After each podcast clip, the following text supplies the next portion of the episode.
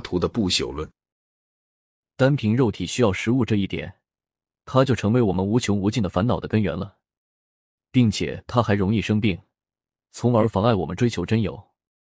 它使我们充满了爱恋、肉欲、畏惧、各式各样的幻想，以及无穷无尽的愚蠢。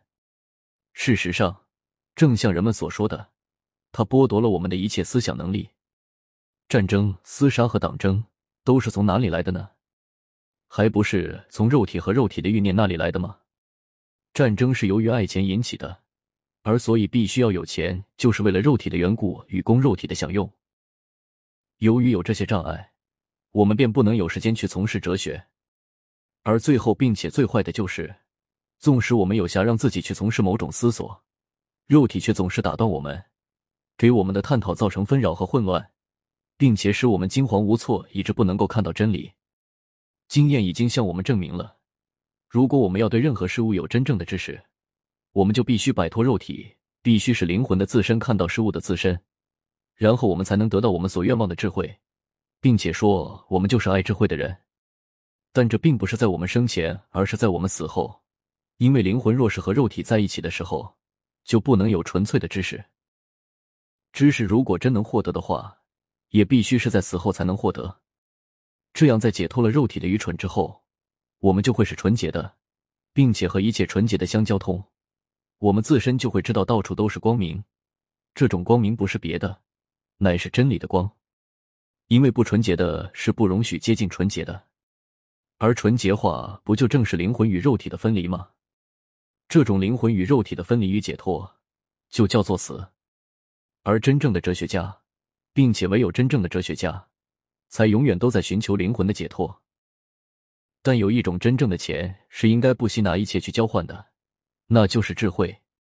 神秘教的创始者从前曾提到过一种形象。说，凡是未曾神圣化的、未曾入道的人，进入下界以后，是要躺在泥坑里的；而凡是入道而又经过纯洁化了的人，进入下界以后，就和神明住在一起。这种说法看来是有实际意义的，而并不只是空谈。因为，正像他们神秘教里所说的那样，很多人都是酒神的执仗者，但很少有人是神秘主义者。这些话，按我的解释，指的就是真正的哲学家。所有这些言语都是神秘的，并且是得自于神秘教的。纯洁是一个奥尔弗斯派的观念，原来有着一种仪式上的意义，但对柏拉图来说，它却是指免于肉体与肉体需要的奴役的自由。使人感兴趣的是，他说到战争是由于爱钱而造成的，而钱之所以需要，则仅仅是为着肉体而服务。这一意见的前半节和马克思所主张的意见相同，而后半节则属于另外一种迥然不同的看法了。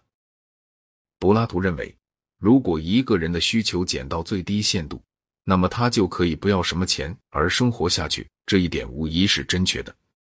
但是他还认为，一个哲学家应该免除一切体力劳动，因此哲学家就必须依靠别人所创造的财富而过活。在一个很穷的国家里，是不大能有哲学家的。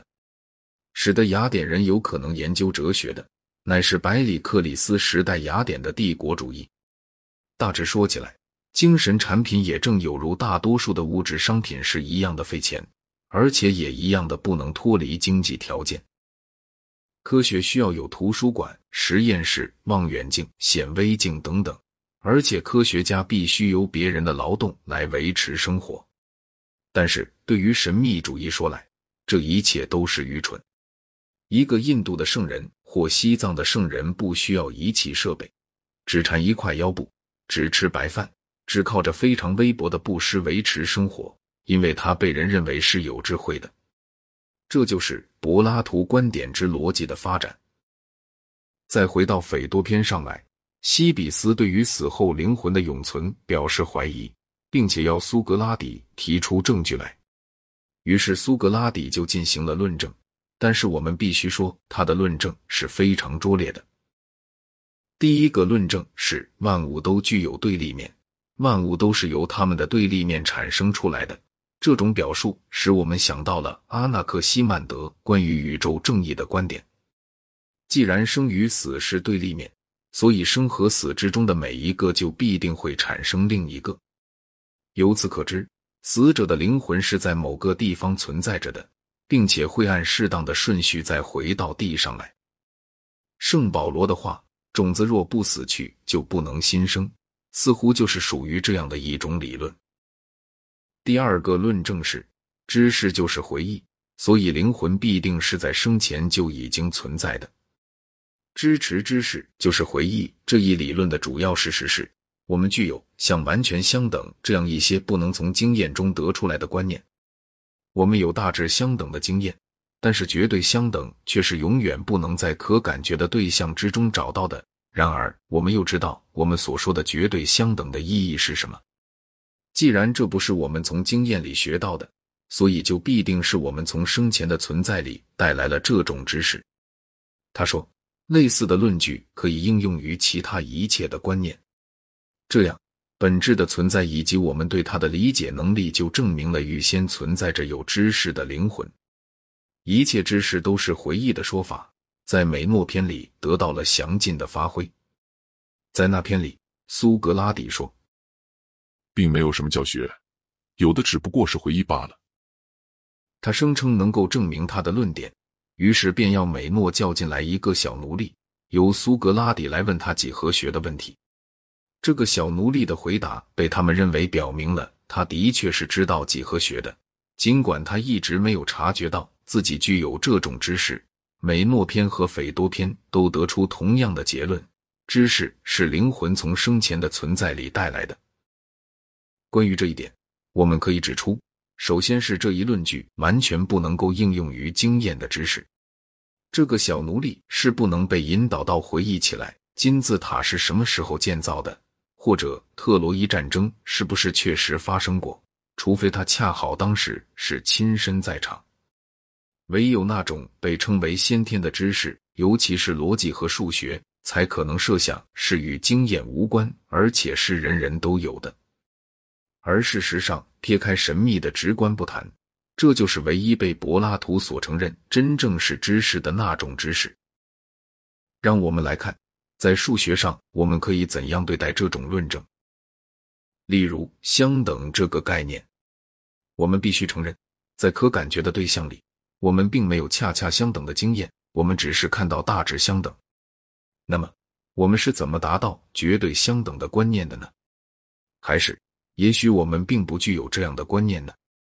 让我们举一个具体的例子：一公尺的定义就是现存于巴黎的某根棍子在一定温度之下的长度。如果我们提到别的一根棍子，说它的长度恰恰是一公尺，这又应该是什么意思呢？我并不以为我们这句话有任何意义。我们可以说，目前科学所已知的最精确的计量过程也无法指明。我们的棍子比起巴黎的标准尺来，究竟是长些还是短些？如果我们足够大胆的话，我们还可以加上一个预言，即未来的任何计量技术上的改进都不能够改变这一结果。就经验的证据可以随时对它加以反证的这种意义而论，则它仍然只是一种经验的表述。我并不以为我们真正具有柏拉图设想我们所具有的那种绝对相等的观念。纵使我们具有这种观念，很明显的小孩子在到达一定的年龄之前，也是并不具有他的这种观念。显然是由经验所引导出来的，虽说它不是直接从经验里得出来的。此外，除非我们生前的存在并不是感官知觉的存在，否则的话，它便会像我们的现实生命一样的不能够产生观念。如果可以假设我们现实以前的生存有一部分是超感觉的，那么对于我们现实的生存，为什么又不做同样的假设呢？所以，根据这一切理由，这种论证乃是不能成立的。